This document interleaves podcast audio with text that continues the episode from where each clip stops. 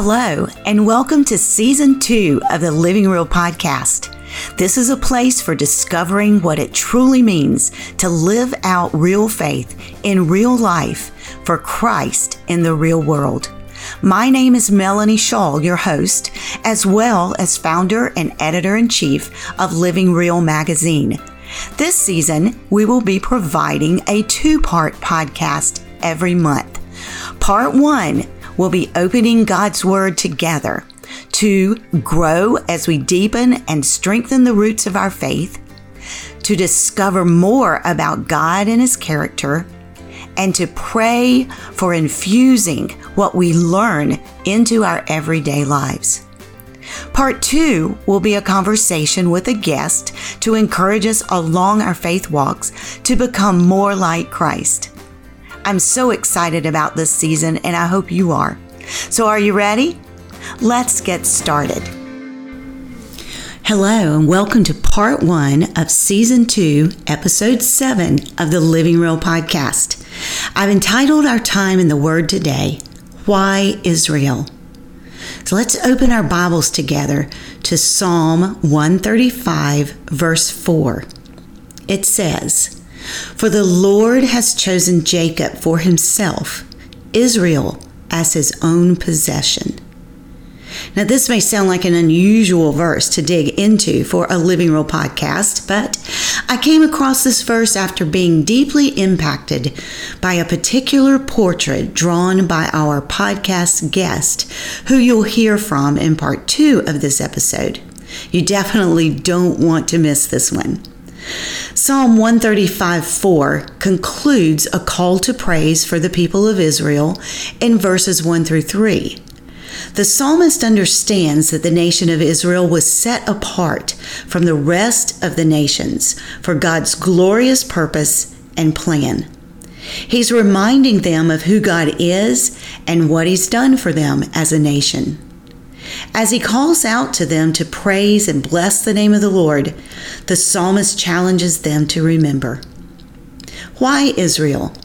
Why is this tiny country in the Middle East, surrounded by regimes who want to annihilate them, still significant today?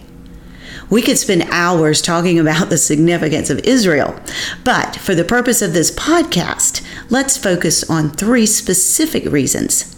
Number one, the nation of Israel was divinely designed before time began to reveal God's story of redemption throughout all of Scripture.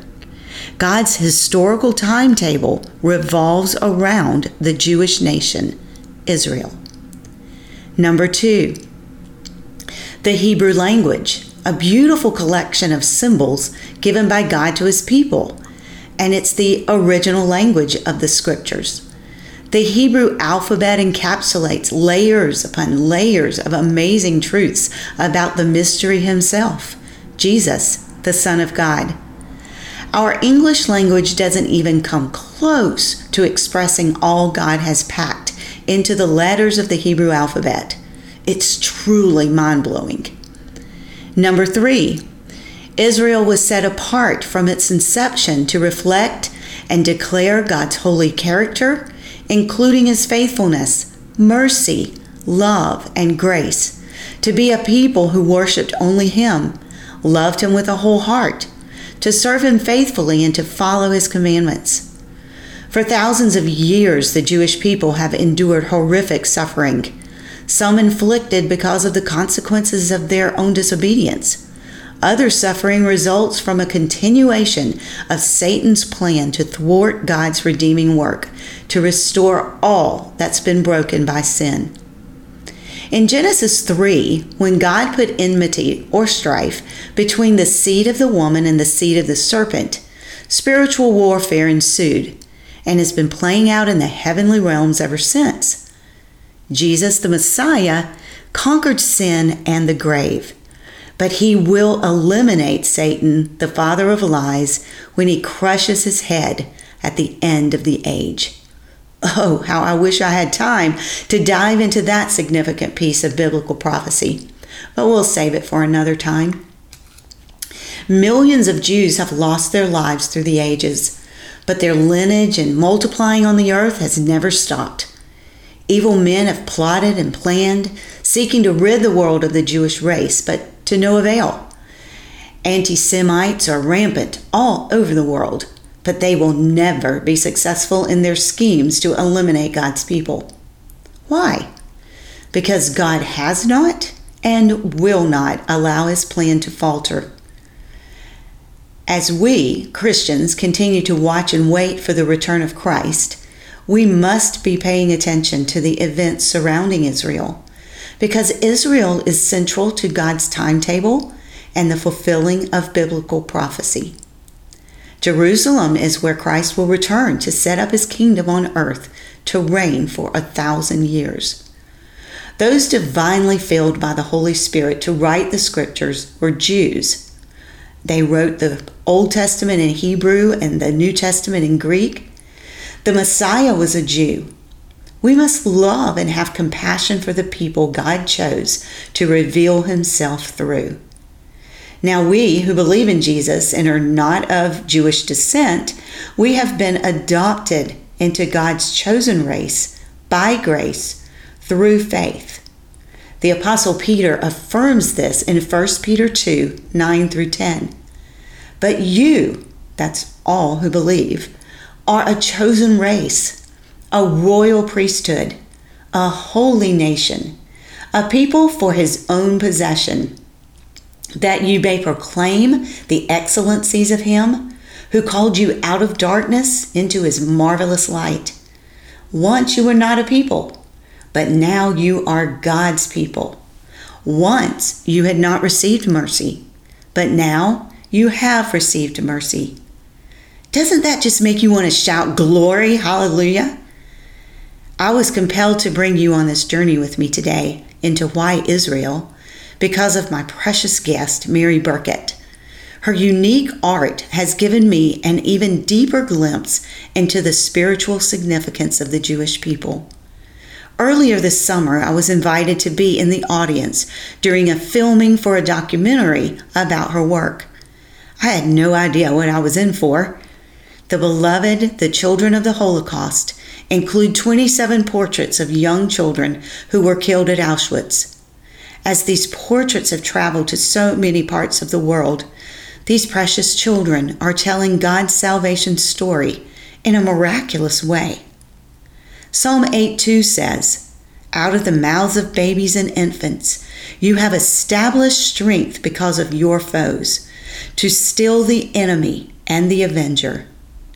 Mary's little ones, so beautifully drawn, have been resurrected, so to speak, to establish God's strength before his foes and have been purposed to still the enemy of his children. These innocent babies' faces have penetrated my heart so severely that they take my breath away.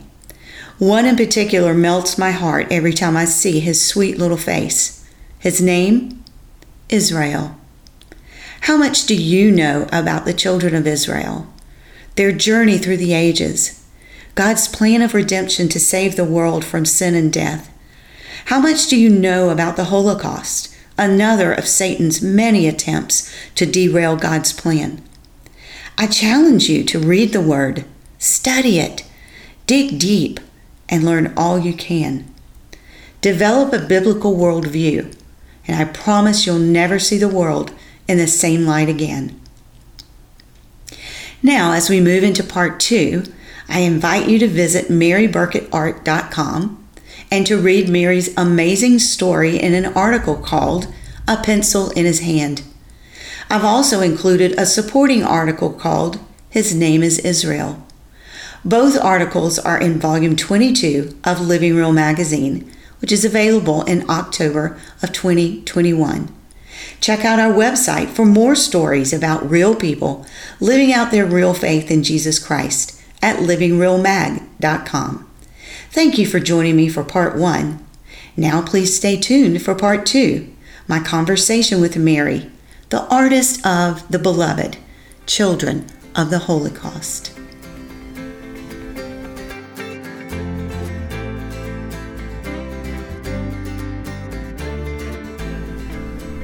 Well, welcome back to the Living Real podcast. And today, my guest is Mary Burkett from West Columbia, South Carolina.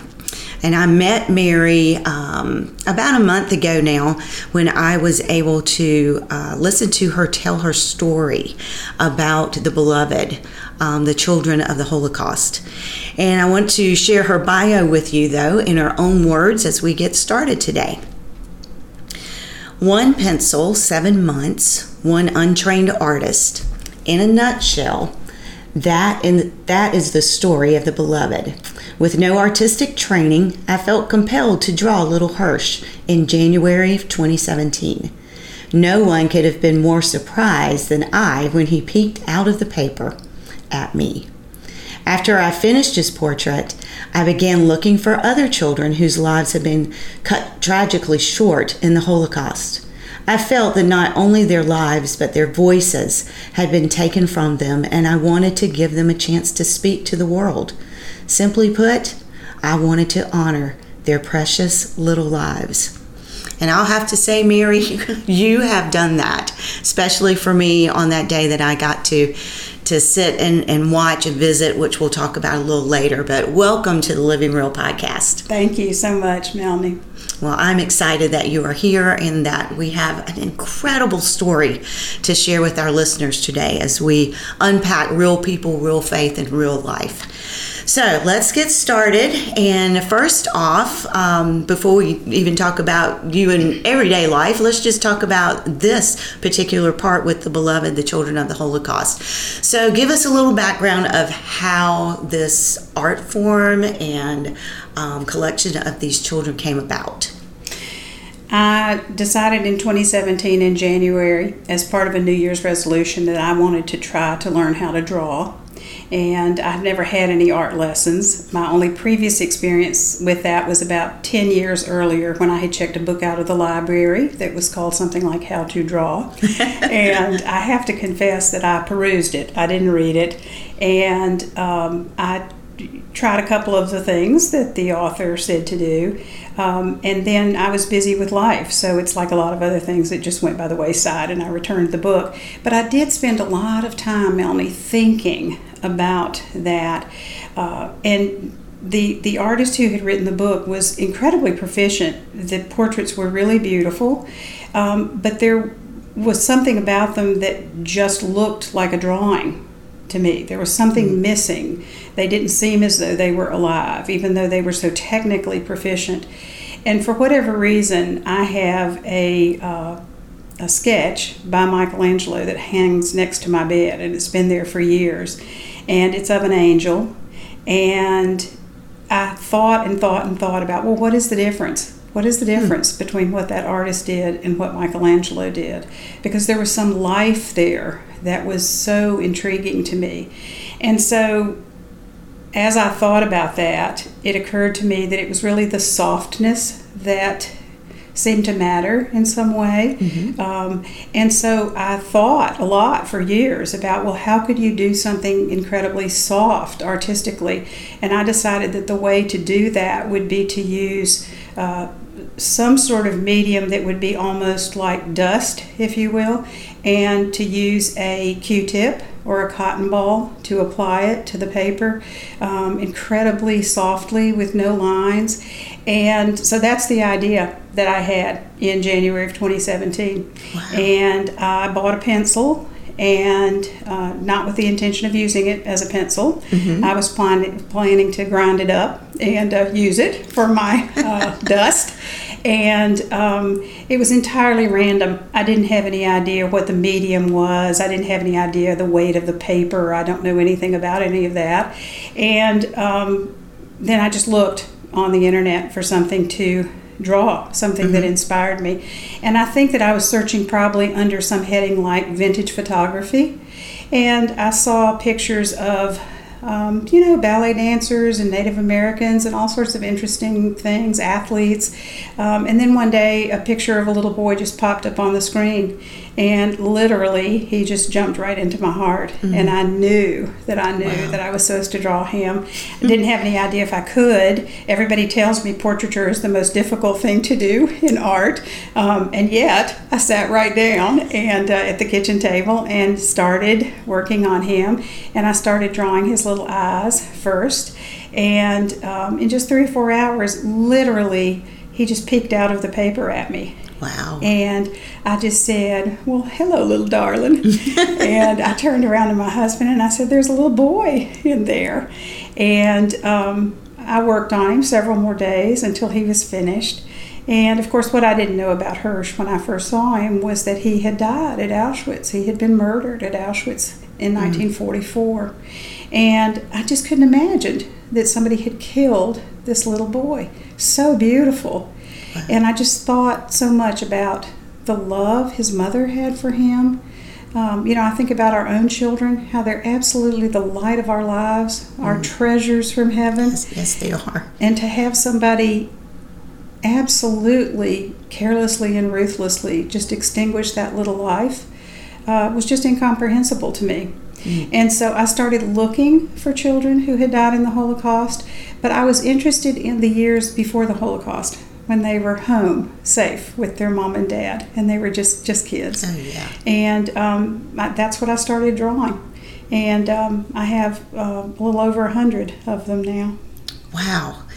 I keep uh, on this podcast they're going to hear the word wow probably a thousand times because it is such a wow story. Um, and not one that anyone could just make up. This is something that god has purposed you to do I mean, I don't know of any other way to explain it, but that God has purposed you to do what you're doing right now.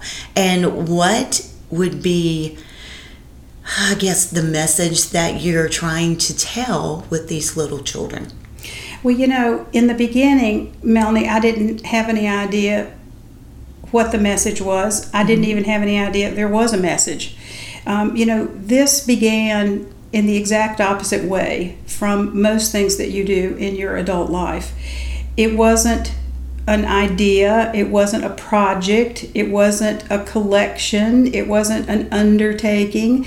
Um, I didn't think to myself, wouldn't it be cool to do a series of portraits about the Holocaust? Um, all I did was just sit down to draw. So there there was nothing there. There was nothing attached to it in terms mm-hmm. of meaning um, I just knew that I was compelled to do it. And I did it every day. And I would uh, look. Um, as I was drawing one, I'd be looking to see who would choose me next because wow. there were uh, a lot of their images online. And people have often asked me how I choose them. And truthfully, I think they choose me uh, because I just know um, in some way when I see their image it almost looks sort of backlit to me in some way, where I just know that the child is saying, Here I am. And um, so I draw them. And so it, it took me quite a while, and I will tell you that I have such wonderful memories of probably the first, oh, probably nine months of that year of 2017, maybe the first six months, because um, the children, and Ronnie, my husband, and I call them the babies, and the babies just lived in the kitchen with us. Oh. And nobody else in the world knew about the babies. They just were our babies. Mm-hmm. And we would take the art pad out in the evenings and we would flip through and look at them and talk about them. And of course, I looked up biographical information about them, trying to find out about their little lives. And it almost felt as though they were joining our family in some, some way.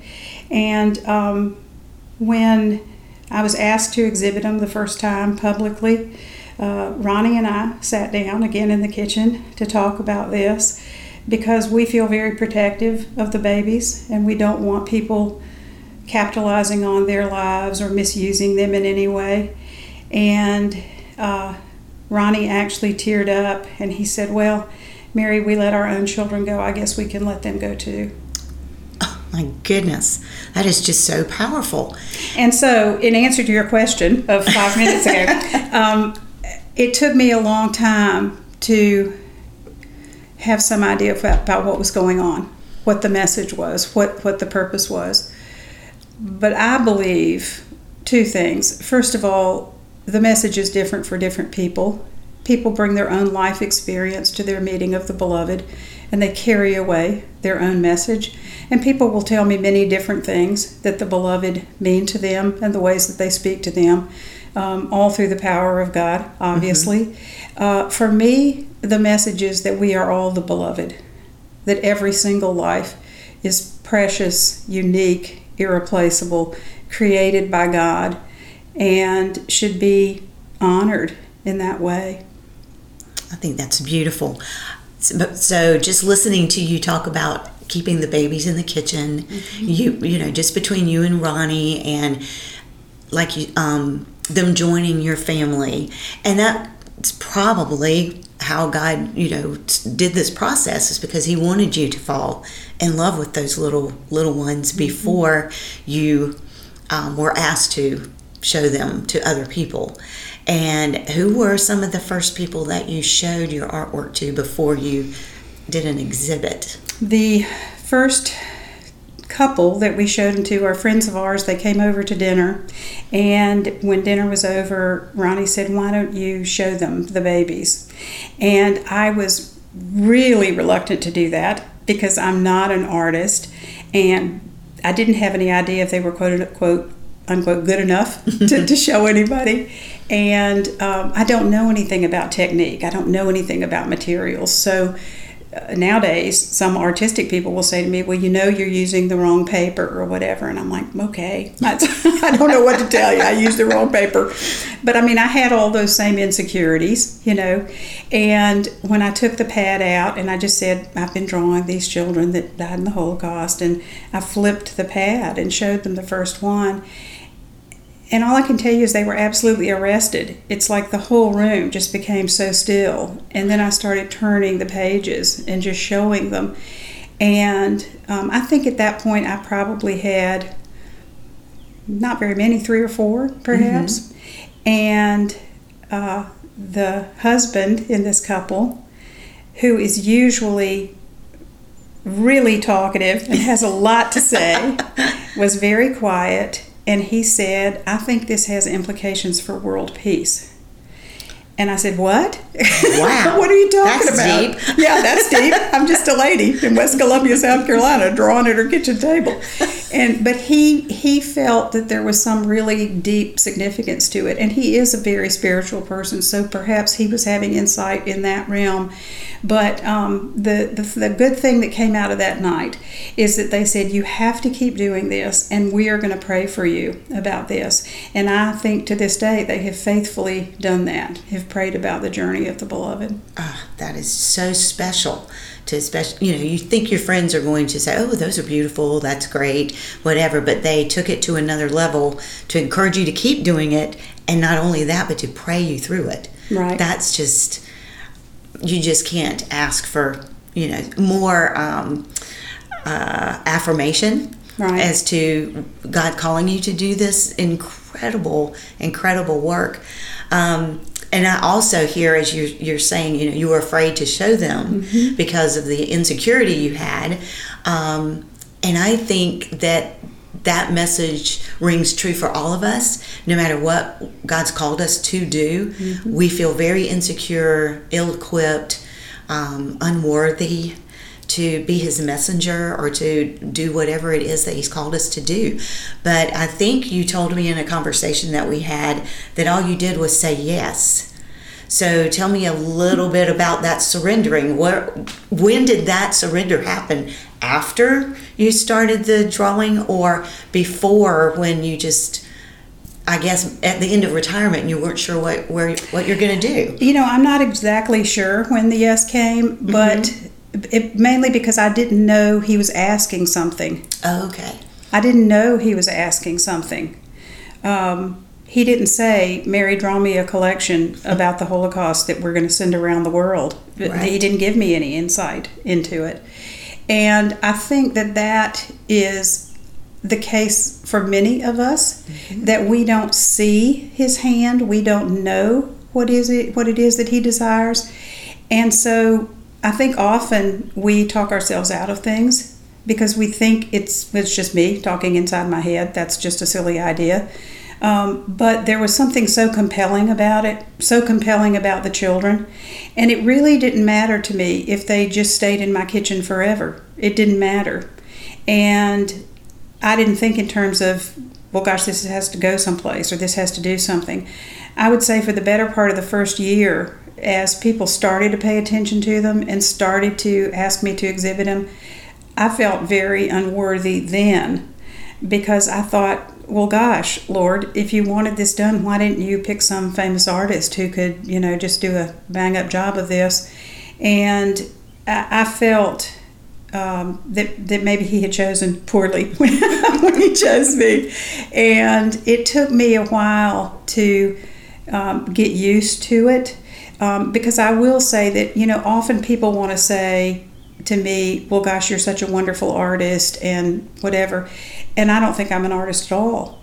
And so I don't like for that praise to come my way. I don't like for people to say you're so talented um, because I don't think that's the case. I mean, I think I'm a vehicle for the work that the Lord wants done.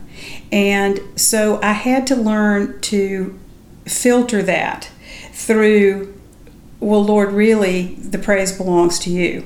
So I'll just pass that on. Mm-hmm. And I learned not to say to people, well, no, I'm really not that good. I, I just say thank you to everybody about everything. And then I try to give all that praise to the Lord. Exactly. And we all have those Moses moments. Lord, are you sure? Yeah. I'm not the one that you've called to, to really do the task. Um, but he gets so much glory out of choosing the person that he's created for that and you know we may not look, look like anything to the people of the world but the lord knows mm-hmm. that he what he's designed us for and um, you know melanie you and i beautiful. haven't talked about this before but uh, the following year in 2018 he uh, sent a messenger to me in a particular way i say this after it happened because mm-hmm. i didn't realize at the time what was happening um, a priest friend of mine had to clarify this for me. but uh, she said to me, uh, Many are chosen, but few respond. And she said, You were chosen because your heart was fertile ground. And yes. I thought to myself, professionally, I was a pediatric nurse, and I love children, and I spent my life, much of my life, taking care of children. And I also had a child who was uh, seriously, seriously ill for many years. And so I know something about the suffering that a mother feels when her child is uh, um, suffering. And so I think all of those things were preparation for me. And so I wouldn't have said that my heart was fertile ground, but apparently the Lord knew that. And um, so my only task in that sense was to say, well, yes, Lord, I'll do whatever you want. Well, just knowing you over the a little bit of time because we've only talked a few times is your gentle spirit comes out mm-hmm. i mean it's it's loud and clear even though it's gentle and i think we don't recognize sometimes when god has allow that to take place in, our, in our lives to be soft and malleable and workable that he can do miracles through us. Mm-hmm. um, he's not looking for the person who says oh look lord my heart's ready for you. Yeah. You know he's that's not the the attitude that he's looking for. And your attitude is beautiful. You you're so humble. Every time i've spoken with you or talked with you and who better to draw these precious little children? So um, it's just amazing to to see what God's doing. Well, see, I understand who's doing the drawing. Right. That's, that's, that's the point. And I often felt, even in the beginning, I would finish in the evening and I would close the pad and put it away. And then the next day, when I would open it up, I would think, gosh, that's so much more beautiful than I remember yesterday. And I always thought, well, maybe the Holy Spirit just comes in the night and just touches that up and fixes that up for me. Yes. Um, and so, you know, it's a, a wonderful, wonderful thing, Melanie, to know that you are not actually responsible for the results. You are responsible for the obedience. Mm-hmm. And that is a beautiful thing because I don't think, in terms of success or failure or um, you know, are we getting enough attention? Are they going enough places? Are the right things happening? Because that's not my area of expertise. That's God's area of expertise. Exactly. And so I sit down at the kitchen table and I draw. And I try to be as faithful as can be about that. And then He opens doors. And I and I think once we relinquish that surrender and follow him with steps of obedience too then what we're doing becomes acts of worship and Oh, so i can just picture you sitting at your kitchen table as you shared drawing that first little boy um, but then as it became you were compelled to do it Mm-hmm. that, that it was almost like you're doing it for the lord um, Oh, absolutely. as a worship experience to me. I mean, I- that was just as when I sit at the piano and I played for years at our church, and I've always called that my altar of worship because it doesn't matter what anybody else is thinking out there. It's just I'm playing for Him, mm-hmm. and I think when we recognize what we're doing is an act of worship to him as well. It just I don't know, we're so full and it's hard to express the the joy that you feel when you are in his presence like that and you're communicating back and forth with him that yeah, way. and you know, I mean, his was an act of creation. He created these children, and mine is an act of recreation Ah. um, on on his behalf for his purpose. And so, it's a very curious thing because I often feel that I am standing behind myself, watching me draw, watching my hands draw. I am not thinking to myself, okay, well, this is where you should shade that, and that's how that works, and what have you. I'm I'm looking for the child. I'm looking, and I know the child is in there, and um, I don't take any artistic license with anything. I don't try to fix anything up. I wouldn't have any idea how to do that if I wanted to, but I don't because God created them in perfection. And so, how could I possibly make them any better? And so, it's really interesting because the children reveal themselves at different rates to me, hmm. and some of them uh, come very fast. I actually drew a portrait only once, but uh, one time I did it in a day, start to finish, in a day. And it was just like that little person said, Hi, here I am, and just leapt off the page. And then again, you have some of them who are very reticent, very slow to show me who, who they are and where they are. And um, there's some sense that I have of when they're not. Um, themselves when they're not complete. And um, I love the moment when they look at me uh, because then I know they're there and I know we're going to accomplish whatever needs to get, to get accomplished. But the other moment that I never see coming is finishing. Um, it's not a process in which I say, okay, you have to do these things and then you're done with that portrait. All of a sudden, without me seeing it coming, it just turns into that little person. And I just say, oh, okay, I'm done. And from that moment on, I can never look at that and see that as a drawing. I mean, to me, that's Edith, or that's Israel, or that's Hirsch, or you know, it, whichever one of them it is. That It's just those little people, and I never ever look at one and say, "Oh my gosh, I got the shading wrong on that" or something. I don't even, in a sense, remember that I drew them. Um, the first time that I got them photographed and had art prints made so that the art prints could go someplace. Um, the photographer brought them to me, and he took one out of the the plastic wrap and handed it to me, and I said, "Oh my gosh, that's so beautiful! Who drew those?" I mean, I didn't even feel like it was me. That's amazing. Um, you were sharing um, earlier about a time where it's almost like you were being um, beat over the head that you aren't doing things the correct way and by someone who supposedly knows how things are to be done. Would you share that piece of um, would be a discouragement with us? Yes, I um, had the opportunity um, about uh, probably two years ago now uh, to go have a, a sit down with a famous artist, somebody who has had a studio in New York for many years and sells artwork for hundreds of thousands of dollars, very successful artist. And this was set up through a mutual friend.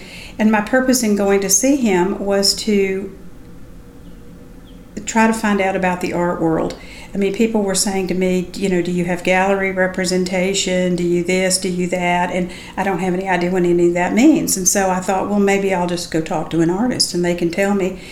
And I will tell you that um, I was going to his studio and I was driving uh, from the starting location, and I got probably five minutes down the road, and I heard a voice say, You should turn off the radio and pray. And my immediate thought was that something had happened to one of my children. And so I turned the radio off and I started praying the Lord's Prayer and the Jesus Prayer. And I prayed for probably five minutes and nobody called me and everything seemed all right. So I turned the radio back on. And again, you should turn the radio off and pray.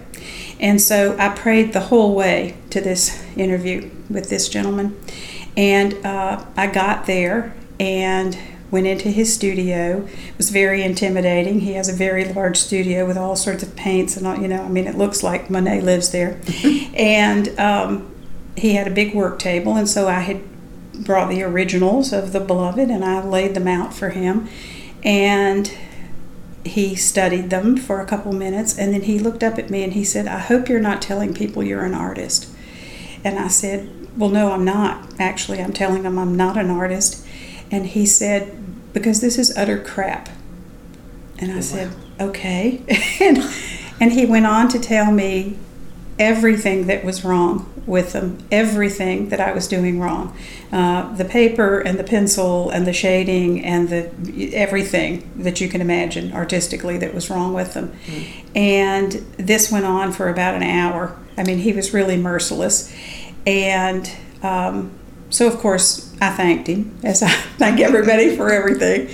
And I left there and I went out to the car, and I really felt like somebody had uh, literally just beaten me up.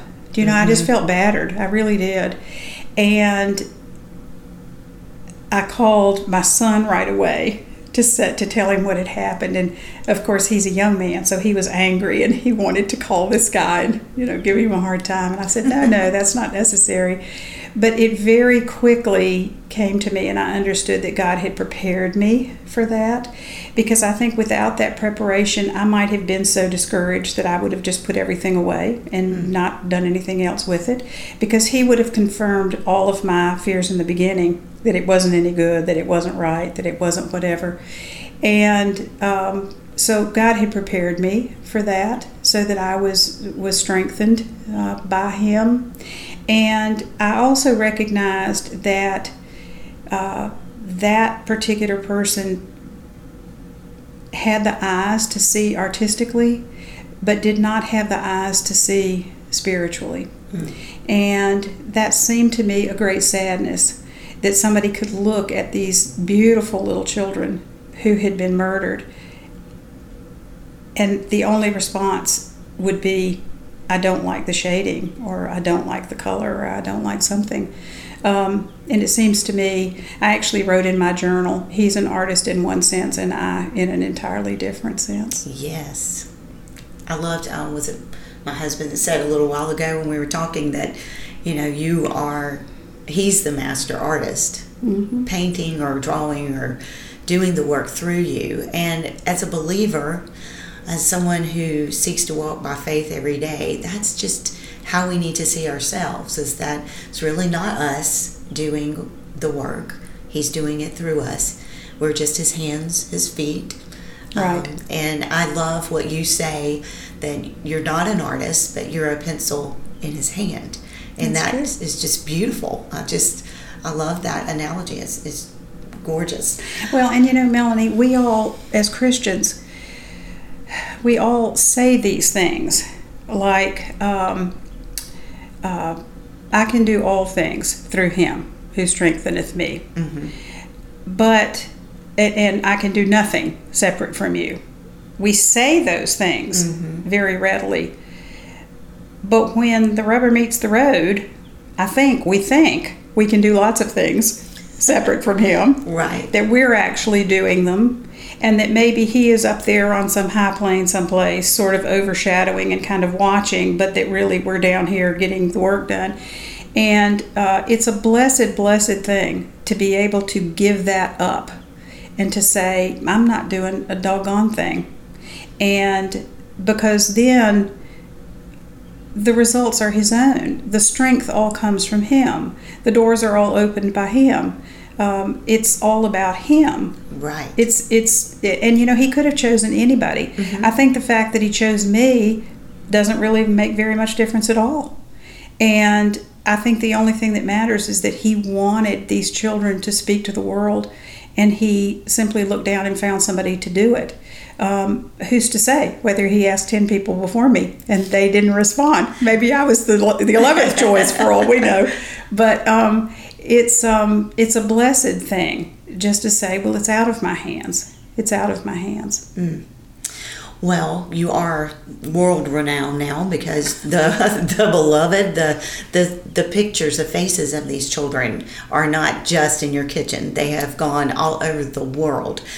And you just started this in 2017. We are just, you know, halfway through 2021. So that in itself is miraculous and only God can move his story forward at lightning speed to get to get these faces out. Um, so when COVID hit in 2020, did that affect um, people being able to see the beloved? Well, it did in the sense that prior to that, um, I would be invited someplace to exhibit. For instance, just about 10 days actually before the shutdown happened with COVID, I was in Philadelphia and um, they were exhibited for uh, two or three weeks uh, someplace and um, at a fine arts uh, gallery. And uh, I went for the opening and, you know, did the reception and all of that and spoke. Um, well, all of that came to a crashing halt. Mm-hmm. And um, so I wasn't sure what was going to happen. Uh, but it ended up that because of COVID, an awful lot of people were on social media more than they typically would be. Mm. And so the beloved Children of the Holocaust Facebook page just grew tremendously during that time and started being shared uh, in a lot of different places around the world that it had not been previously. Uh, it had been, quite a lot of people had seen it uh, in Western Europe, but it started being viewed, uh, you know, in Africa and in Russia and in Indonesia and you know in Brazil and you know wow. what have you, and so. Um, uh, all of that happens because people share, but I think that happens because the Lord uh, does as He wills. I will say this though: I hope I'm not world famous. I hope I'm not famous at all. Mm-hmm. Um, I hope that the babies are the babies, mm-hmm. and I, I sincerely hope that that in the future people will see them and say, "Oh, those are the beloved," um, and that they they don't even remember my name. Wow, what an attitude! Um, such a sweet spirit. Um, I think. The, oh, I know what I wanted to ask you. It's you've talked about going to the Anne Frank Center mm-hmm. and something really unique happening as a result of something you took to give them. So tell us a little bit about that story. Well, we're really fortunate here. Uh, we have the first uh, affiliated Anne Frank Center in North America is just opening here in uh, the central in Columbia, South Carolina, and so someone uh, who knew me vaguely. I've never actually met the person, but they know of me, and they said I'd really like to introduce you just via email to this person who's the director of the Anne Frank Center, and uh, so we emailed back and forth a couple times, and he said, Why don't you come down to my office and we'll meet and chat? And I just felt very strongly the week before that um, that I should have a gift for him. And one of the things, I don't sell my artwork at all. And so, one of the things that's really special to me is that um, if I gift that to somebody, it truly is a gift it's not something they can get any other way other than getting it from me. And so I often draw things and I don't know who they're for, hmm. but I know that they're going to be a gift for someone. And so in this instance, I wanted to do a portrait of Anne Frank to take as a gift. And um, you know, the Lord told us to, to give everything. So we're to be gift givers mm-hmm. uh, in the literal sense and in the spiritual sense, in every sense.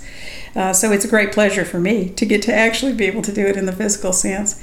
But anyhow, I found, I did a little research. I found a picture of Anne Frank when she was five years old.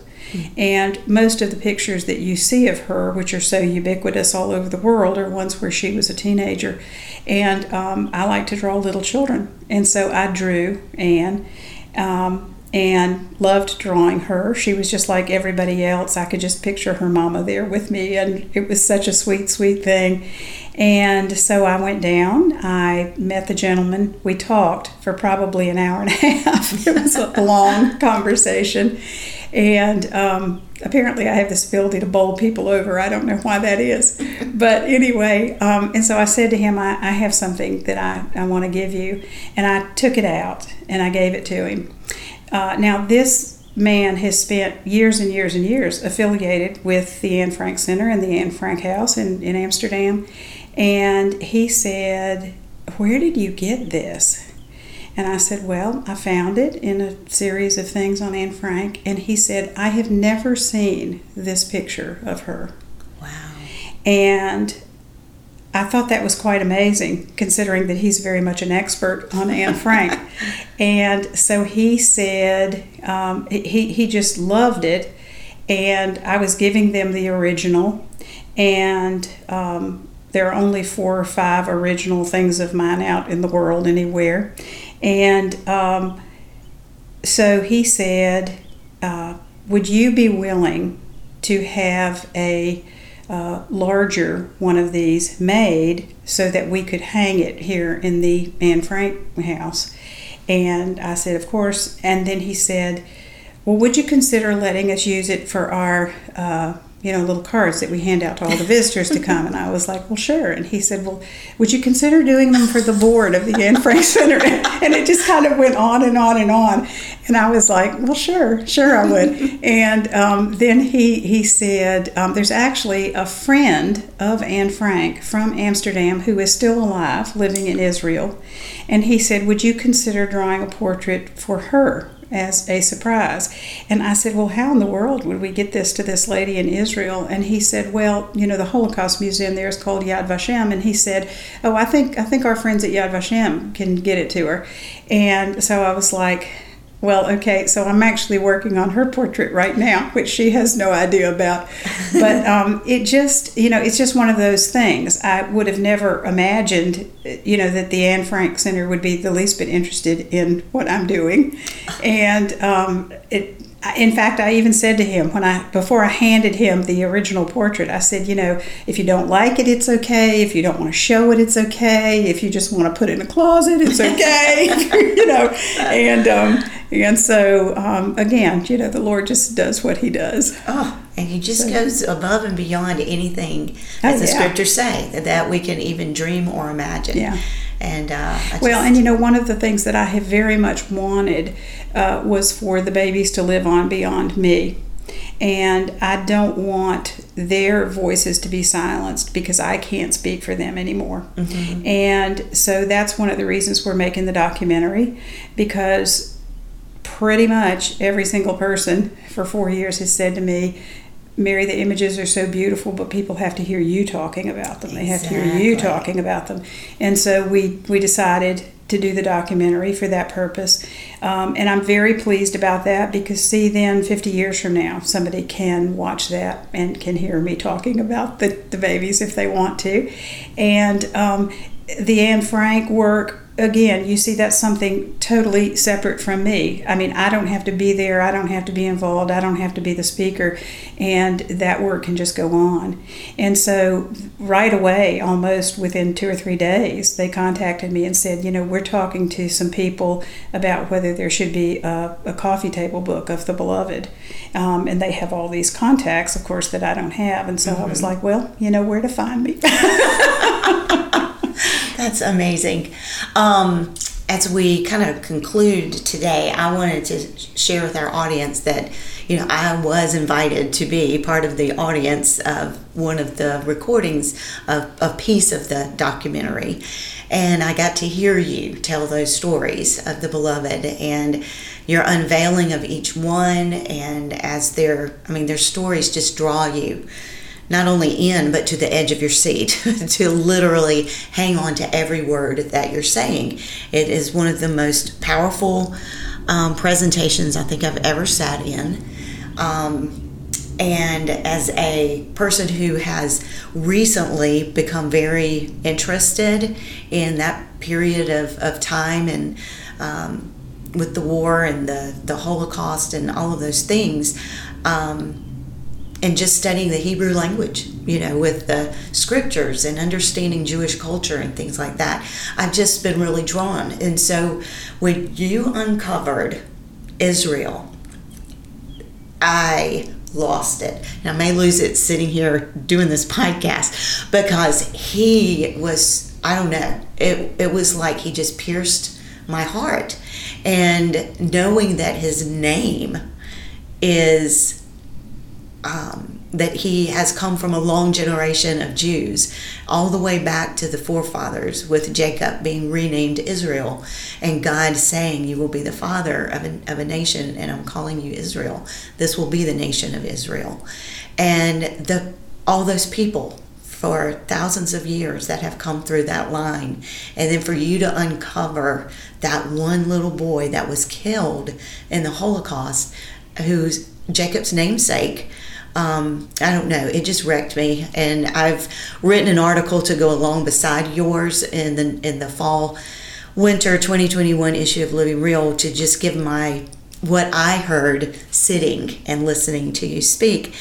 Um, I think that it just uh, gave me such an even deeper love for the Jewish nation, for the Jewish people, and then it also awakened me again to that the evil that came through those the Nazis and the evilness of all the people that gassed them and destroyed those Jews of that time was just another attempt on the evil one's part to steal, kill, and destroy God's redeeming work.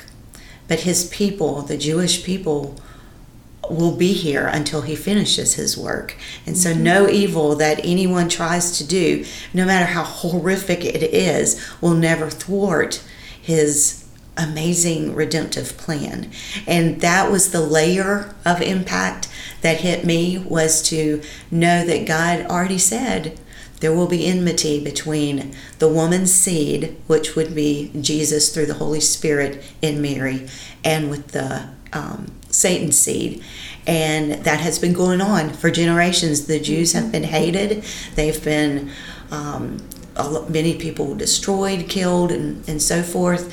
And it even brought me back to Herod at the same time when Jesus was born, and how Herod would, his army ripped those children out of their mother's arms to murder them to try and keep from the King of Kings and Lord of Lords right. from doing what he came to do. And so there were so many angles from your presentation, but it really, really has struck me. And um, I could sit and weep for days just thinking about the goodness and the faithfulness of Christ. Well, and you know, one of the wonderful things about this work is um, that I, as a Christian, have the opportunity to go to many different types of Christian venues, but mm-hmm. I also get to go to a lot of synagogues, um, get to have a lot of interface with Jewish people um, in different places around the world. And frankly, some of them will say, Why are you doing this? Because they sort of can't believe that some Christian woman from the southern part of the United States is sitting drawing these little Jewish children. Like, well, why are you doing that? Mm-hmm. Um, and I think it's a way of the Lord saying to us, let me just reassert for you, you are all the beloved. Um, and uh, so it's it's a great joy and a, it's a great pleasure. And I think I told you, Melanie, you know, that I, I get the opportunity to see the ways that people worship, different ways that people worship. And, um, you know, the love of God is so strong in people, mm-hmm. and people express it in different ways. Um, but the faithfulness and the love of God is so strong and such a beautiful thing to see. And I agree with you that uh, this, you know, the whole Holocaust was just one more attempt to eradicate the people of God. And, um, you know, at the end of the day, we're not sitting here talking about how awesome it is to live in the 95th year of the Third Reich. We're mm. sitting here talking about these babies. They're the ones who are triumphant. They're the ones who have lived on. They're the ones who carry the message of God. Mm. And so uh, you're not going to extinguish that. Nobody's going to. No, they will not. And um, one of the verses that I have used in the um, previous segment with going uh, into the Word, um, the Lord showed me in Psalm 135, and it was verse 4, and it says, For the Lord has chosen Jacob for himself, Israel as his own possession. So I think again, when Israel popped up under on that um, on the podium that day, and you unveiled his little face, it again just just re-emphasized how powerful God is and that He has a plan for all of us. So we can both just cry. Oh, I know. Okay. We're just weep together. Israel is his own possession yes, in, yes. in, the small sense and in the greater sense. Yes. He's also in my possession today because Miss Mary um, brought me um, a photograph, I guess you would call, but a, a print of Israel. And um, I almost didn't get to start this podcast because I was already choked up because he's sitting right here watching us as we are doing this podcast today. But thank you so much, Mary, for spending time with me. Oh, it's my pleasure. Sharing with our audience, um, encouraging us to just say yes, and even not knowing what God's going to do with that yes, just being willing to do that um, is powerful. So I want to pray for you before oh, we end the podcast today. Thank you. Okay. Heavenly Father, thank you so much for just this time that we have to converse and with you being the center of our conversation. Lord, I thank you for Mary. Lord, just the impact that she's had on my life in just a few weeks is um, just impressive. And I thank you so much for her willingness to speak with us today and to share um, the beloved to um, be the pencil in your hand for you to share your children with us. Father, I pray that their little stories will, will never grow old and that more and more people will come to know who they are, see their little faces, and even through that, Father, even more, see the face of Jesus. And I pray, Father, that you would use us for your, your power for your glory. Use your power in us for your glory, and that we will just continue to take one step at a time, Father, and trust everything to you to do as you see fit in and through our lives, uh, through the work of the Holy Spirit. And we give you praise and honor for everything. For it's in Jesus' name that I pray. Amen. Amen. Well, that wraps up this episode of the Living Real podcast.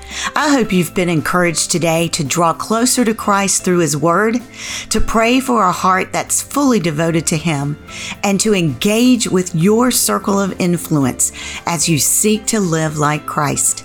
I'm already looking forward to our time together next month.